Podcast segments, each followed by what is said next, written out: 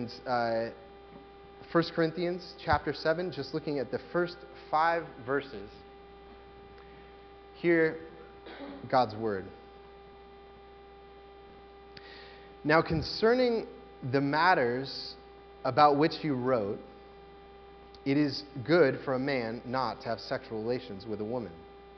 But because of the temptation to sexual immorality, each man should have his own wife, and each woman her own husband. The husband should give to his wife her conjugal rights, and likewise the wife to her husband. For the wife does not have authority over her own body, but the husband does. Likewise, the husband does not have authority over his own body, but the wife does.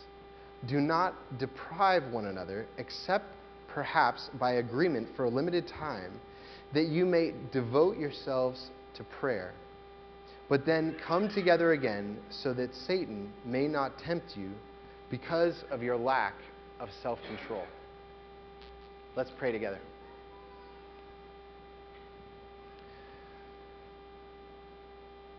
Our Lord, uh, we thank you for your word that is so clearly divine because it speaks to every part of our lives and every part of who we are. Lord, give us open hearts to your word, and we especially, as we approach uh, the topic of sex and marriage, need your Holy Spirit to guide us into truth, into wisdom, in, uh, to health and flourishing. And so we pray that you would teach us the good news of the gospel, that it would give us joy and light and, um, and hope and clarity for our lives. And uh, so I just pray for my brothers and sisters who are here um, that you would attend to each one of us now as we commit our minds and hearts to study your word. And we pray this in Jesus' name. Amen. So uh, we are in our third week on uh, Summer, Summer of Sex series, I guess you call it at CCB. Uh, three weeks on sexuality. And uh, last week we talked about uh, sexuality kind of in general, kind of a biblical understanding of sexuality. And this week we're going to talk more specifically about the Bible's teaching about sex in marriage.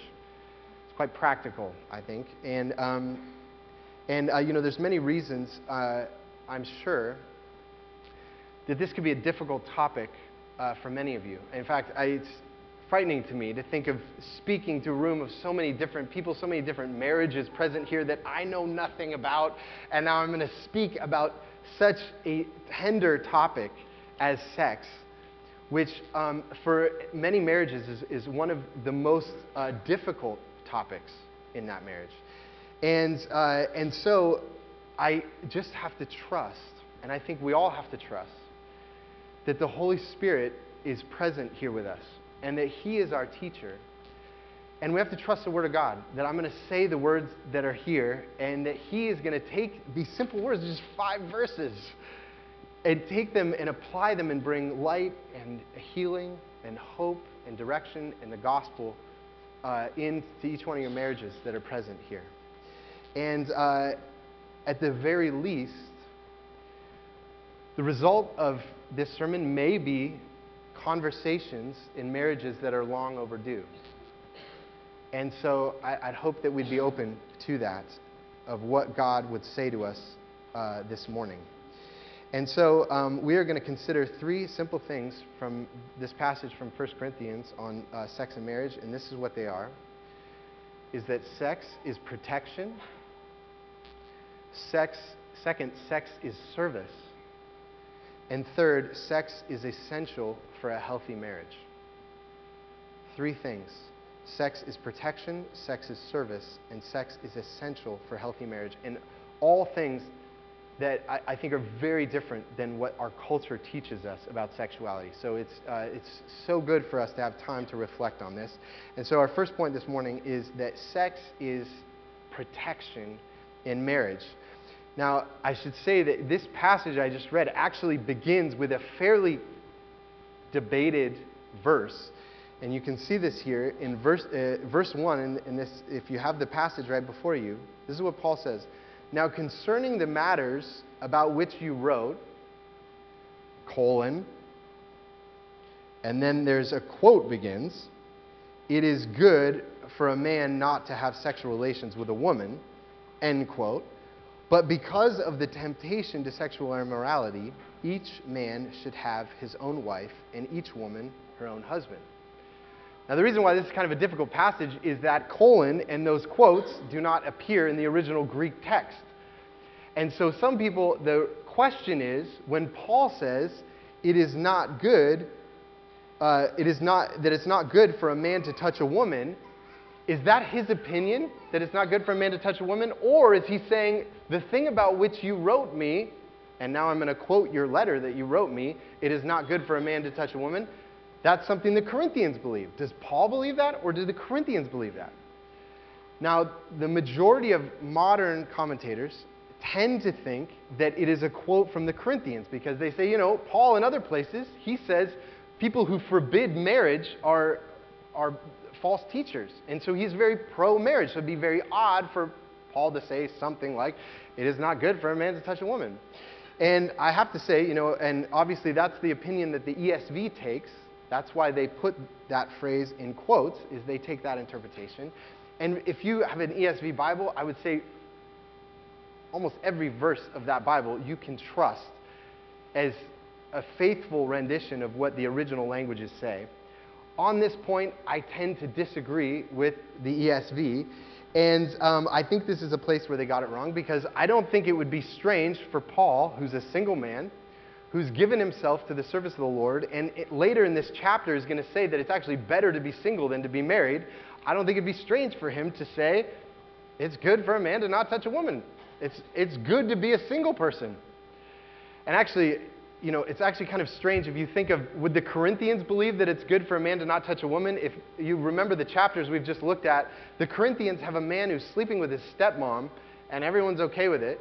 And then last chapter, apparently there's a number of men in the congregation who uh, are sleeping with prostitutes, and they're okay with that too. I think it'd be very strange for them to be like, oh, it's not okay for a man to touch a woman. There's a lot, a little too much men touching women going on in the Corinthian church. So, um, I think that what Paul is saying uh, is that a single life is a, good, is a good thing. He's not saying marriage is a bad thing, but he is saying that a single life is a good thing. And so it's in this context, in uh, a culture, Corinth is similar to our culture in many ways, highly sex, uh, sexually charged. It was a port city in the Roman Empire.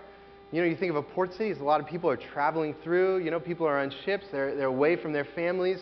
Um, all kinds of prostitution uh, happening in, uh, in Corinth. And so Paul says in this context, in verse 2, but because of the temptation to sexual immorality, each man should have his own wife and each woman her own husband. And what Paul says is that being married, according to Paul, protects you from sexual immorality. Now, the Bible says that there's actually a lot of reasons for sex in marriage. You know, having children, um, you know, it's fun. Like, you read this book, Song of Songs, is just a celebration of, of the joy, of the pleasures of sexuality. These are all things that the Bible celebrates.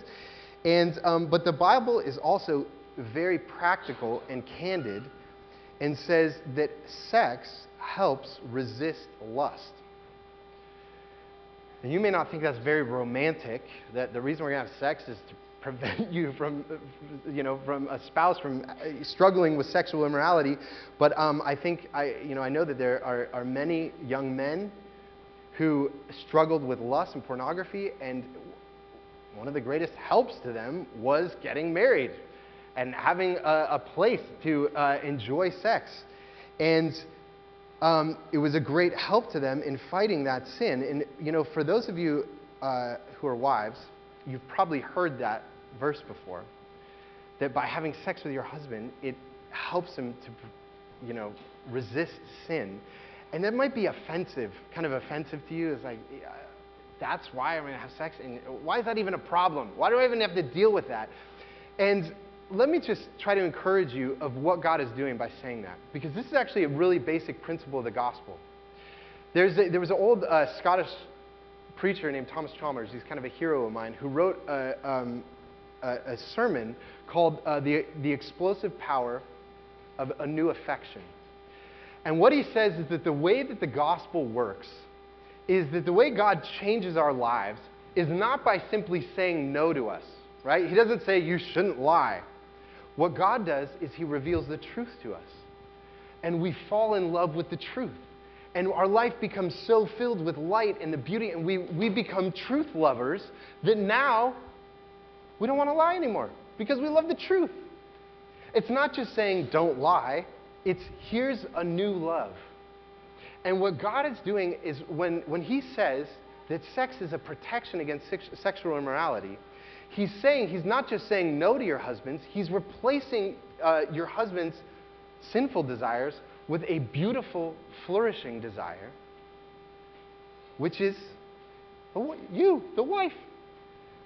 And that, that's a beautiful thing that it, it is the healthy desire that he's replacing. It's the new affection, it's the new pleasure. And God always does that is he doesn't just say no to our old desires, he replaces them with new desires.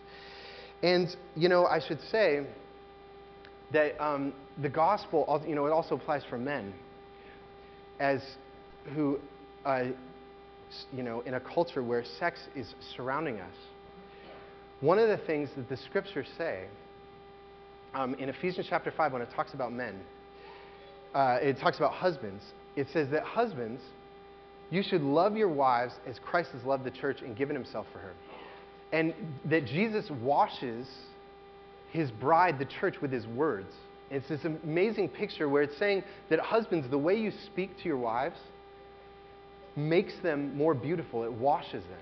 And then it says that Jesus washes his church so that he could present her to himself as this spotless bride who's without blemish.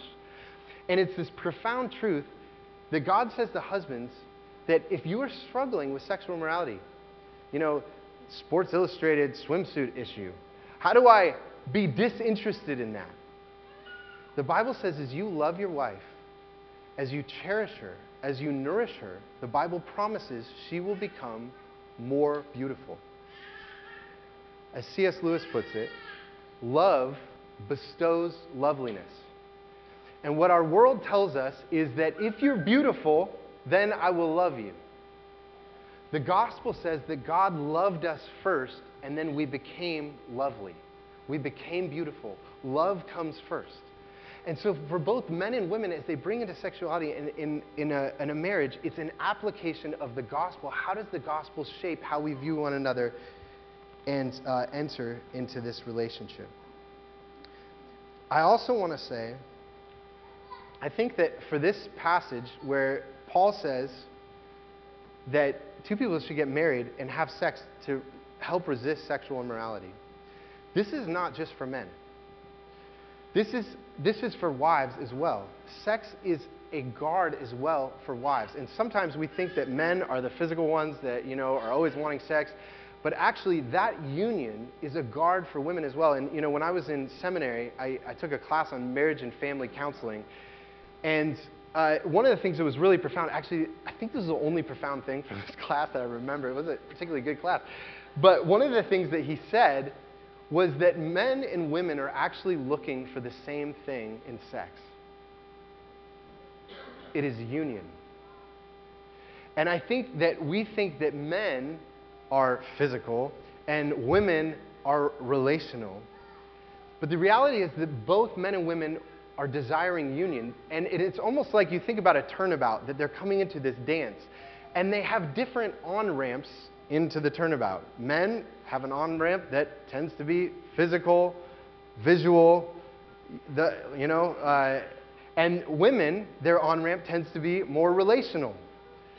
Takes uh, relational engagement of talking, but it doesn't mean the women don't care about the physical aspect. Doesn't mean that the men don't care about the relational aspect. It's that they're coming together into this union, and for both people, it is a guard. And so, um, This is one of the practical things that the Bible teaches us that our culture says nothing about. But it's deeply important. Now, I know that some of you will say, well, that's a helpful guard for married people. If you're a single person, you say, you know, this doesn't help me much. And um, I, I know that's a, that's a big question. It's interesting that this passage comes in a uh, a chapter that is largely about singleness. And actually, when we return to this in August, we're going to have a whole sermon on singleness. And actually, it's interesting that you might think about and be like, wow, the married people are so blessed. But actually, this verse begins by saying that singleness is preferable. And so there's a lot to say about that. And so I'm going to devote a whole sermon to it in August. But um, for now, in a culture that is flooded with sexual temptation, do not let pride keep you from this means that the Bible says that He has given to protect us from sexual sin. Regular sexual activity in a marriage is a guard against the sins that would destroy your marriage. The second thing we learn about sex in marriage in this passage is that sex is service. Sex is an act of love and service in the fully Christian sense. And actually, I think that this is probably the biggest difference between the Christian understanding of sex and the world's understanding of sex. Because the world says that sex is about getting some, you know, I'm, it's about getting off, you know, it's about pleasure, it's about me taking pleasure. And the gospel says that sex is about using my body to communicate security to another and to give them pleasure. It's about communicating security to another and giving them pleasure. It is about service. And um, it's very interesting. The two categories that Paul uses in this passage for thinking about sex as service are paying a debt and exercising authority. Which are very strange to me, but I think they're insightful. So the first one is paying a debt. You see this there in, in verse 3. The husband should give to his wife her conjugal rights, and likewise the wife to her husband. Now, the word that's translated as conjugal rights is the word really means to pay a debt. Actually, this word only appears two other times in the New Testament, and they're both in settings where someone's like paying taxes to a king. And they have this duty that they owe kind of to their, you know, their king or to their lord, and that Paul says that we should view sex that way as a duty. Now, our culture does not like the language of duty. And the reason for that is because our culture is a culture of authenticity, right? You need to, you start with your feelings and you have these genuine feelings, and what you do with your behavior is an expression of who you are on the inside. And so duty says, I'm doing something even if I don't feel like it. But you know, it's very interesting. You know, C.S. Lewis, uh, in his great book, Mere Christianity, he has a little part where he talks about learning to love your neighbor as yourself. And he's got a great line where he says, you know, it's oftentimes it's one of those things where you just have to st- start loving your neighbor even when you don't feel like it. Even if you don't like them, you start caring for them, and what happens is the feelings follow. And there are many things in the Christian life that are like that. Actually, I was talking to Tommy Hanna uh, this week, and he was talking about reading your Bible. And he says, you know, there's a lot of times you're like, oh, I'm not sure I want to read my Bible. And then you do it, and then you're like, oh, was, I connected with God, and I learned so much, and it was definitely worth it. And it always turns out that way, that I need to do something, and I trust God that the feelings are going to come. And, uh, and then God blesses the duty. And I think that Paul is saying that this is true with sex and marriage as well like all good things, it requires discipline. It requires attention. And I want to say to you that some of you may say, we have major issues in our marriage. You don't even know what you're talking about right now, Pastor. Uh, and you're just going to say that we're just going to have this duty to have sex with each other? I'm going to let the Holy Spirit deal with that one, okay? But I want you to just think for a moment what if you decided that it is my duty in this marriage to give pleasure to my spouse? That is my duty. What would that do to your marriage? And not just sexually, of course. That should be all of life. I want to give pleasure. I want to give you comfort. I want to give you joy. This may be a place to start. And it is possible that obedience to this passage could mean the renewal of your marriage. I mean, it's in the Bible. These aren't my words. I didn't come up with this. This is, this is what the Bible says.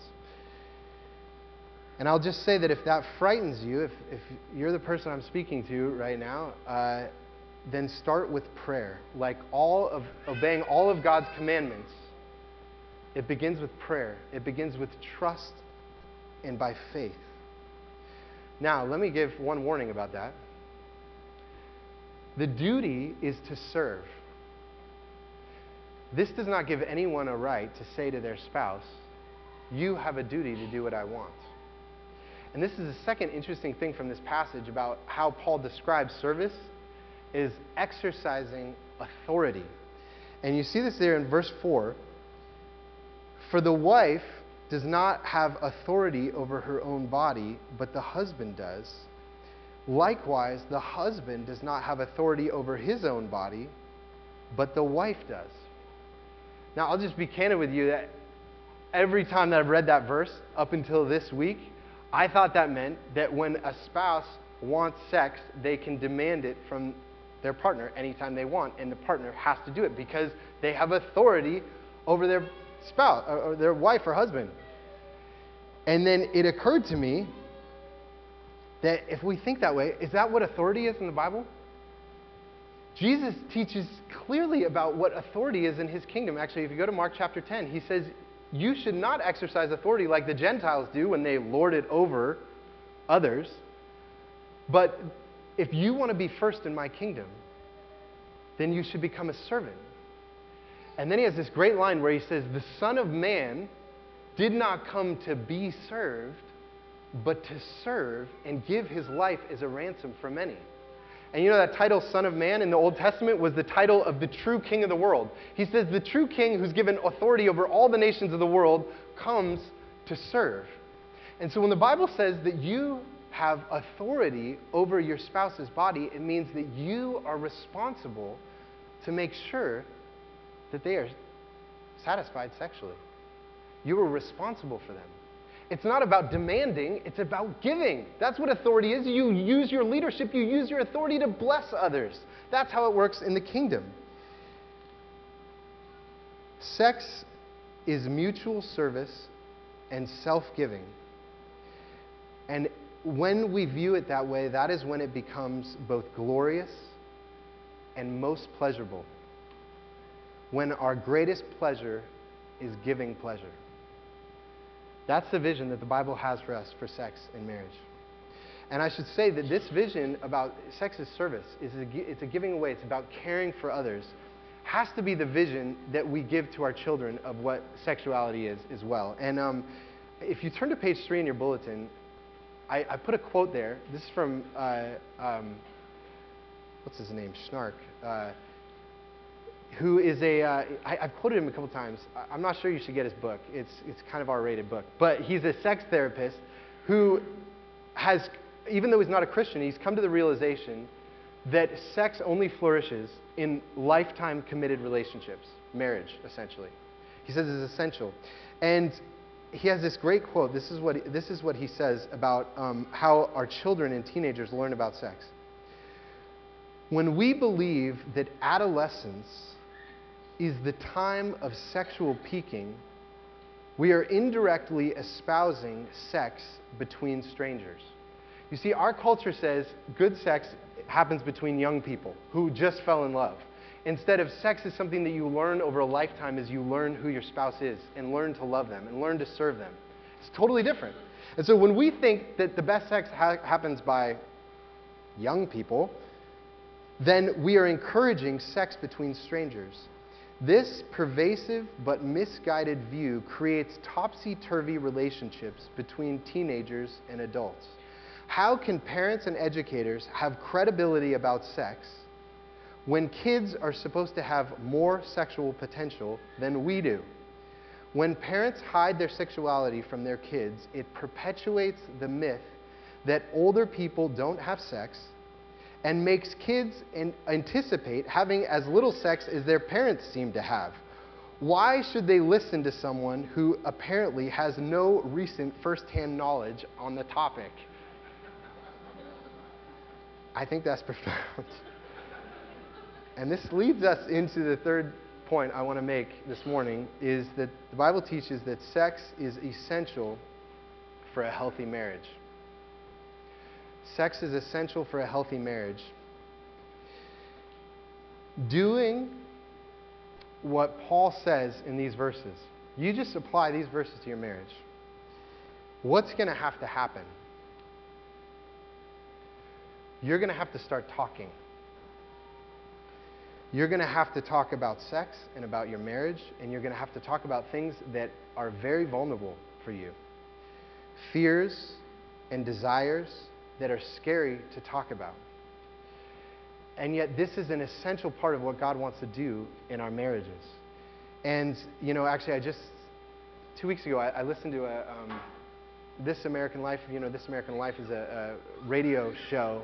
And they had an episode on, um, on the big issue of consent, which is a big issue in uh, college campuses around the country of uh, what uh, qualifies for consent when two people want to sleep with one another. And more and more, they're saying that, especially a girl, has to say, Yes, I want to have sex. That's the only way you can get consent from a girl.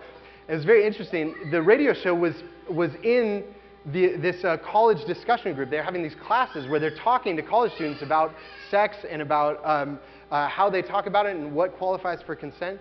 And the interviewer was asking this young man about, well, wh- you know, where did you learn about sex from? And all the guys said, I learn about sex from my buddies. You know, they're the ones we talk about it and they tell me. And, and it was very interesting because everything that he learned about going into sex, he learned from his buddies. And, and so he said, you know, one of my buddies said, forgive me if this is slightly graphic, but he says, you know, my buddy says girls like being kissed on the neck. So I had my girlfriend, I was kissing her on the neck. And then, like a couple months in, she said, Why are you always doing that? And he's like, My buddy said that girls like that. And the interviewer was like, So you realized that women are all different. And the only way to find out about having, how to have sex is to talk to a specific woman. And actually, over a lifetime, to talk and discuss. This is completely void from how our culture views sex. And yet, the Bible's vision of a man and a woman life, spending a lifetime together, exploring and learning about who they are, is absolutely beautiful and um, it's thriving, it's flourishing. Health demands talking to each other and listening to each other with gentleness, with kindness about tender matters. And I'll say, for some of you, if this is not a part of your marriage to talk about sex, you are in for some of the most thrilling parts of your marriage. It is scary, but it is thrilling. And you know, it's interesting in this passage, Paul acknowledges that, there are periods of time where uh, a married couple may not have sex. You see this here in verse 5. Do not deprive one another except perhaps by agreement for a limited time that you may devote yourselves to prayer, but then you come together again so that Satan may not tempt you because of your lack of self control. He says that when a married couple abstain, it should be for a limited amount of time, and he says it should be an intentional time. They should be praying together. And probably one of the main things they're praying about is their marriage and talking about their marriage and saying we need to work on our marriage. It's not just floating along, drifting through marriage and ignoring the problems, but facing them. There's an intentionality to it. Paul says that letting that period go on and on is opening the door to the evil one into your marriage. A sexless marriage that goes on and on is opening the door for the evil one. In many ways, your sex life is a mirror of the rest of your marriage, and that's why it demands attention. How you communicate, how you enjoy each other, how close and trusting you are, how much you serve one another and seek the other's good. So, we've said a lot, and you may say, wow, I don't even know how to respond to that. Depending, I, I don't even know any of your marriages, what they're like. I don't know. how do we respond? I want to encourage you that, like all of God's Word, if the Scriptures convict us, address us, our response is always simple it's repentance and faith. Repentance and faith. We name our sin. That may be a discussion after this sermon in your marriage. and naming it and talking about it. That's what repentance is, is bringing sin into the light and say, this isn't happening. We need to talk about this area. And then faith. Faith is trusting that Jesus has died for all of our sins. And whatever your sexual history is that you brought into this room, in Jesus, it can be, if there's any shame there, it can be washed. He washes and He forgives you and He embraces you and He cherishes you and He nour- uh, nourishes you. And then faith also says, Jesus, give me the Holy Spirit. When I'm going to have a difficult conversation with my spouse, I don't even know what I'm going to say. One of the things that the Holy Spirit does is puts words in your mouth, gives you the words to say. And so you trust the Holy Spirit is going to give me words to enter into these uh, difficult conversations. And as we do that, we will find uh, the great joy that sex and marriages gives us protection from sin. It's an experience of service in the gospel, love for each other, and it's about health and security. May God grant that to the families in our church. Let's pray together. Our Lord, we thank you for your word. So short and so challenging. And Lord, I thank you that you know the marriages present here. I pray that some word uh, from 1 Corinthians would bring new life, hope, and healing into the marriages present in our church. And may our marriages reflect the gospel. May they be shaped by the gospel. May they have hope and joy because of your grace to us. But may they also shine to the world the love of Jesus for his church and our love as the church for Jesus. And we pray this in Christ's name. Amen.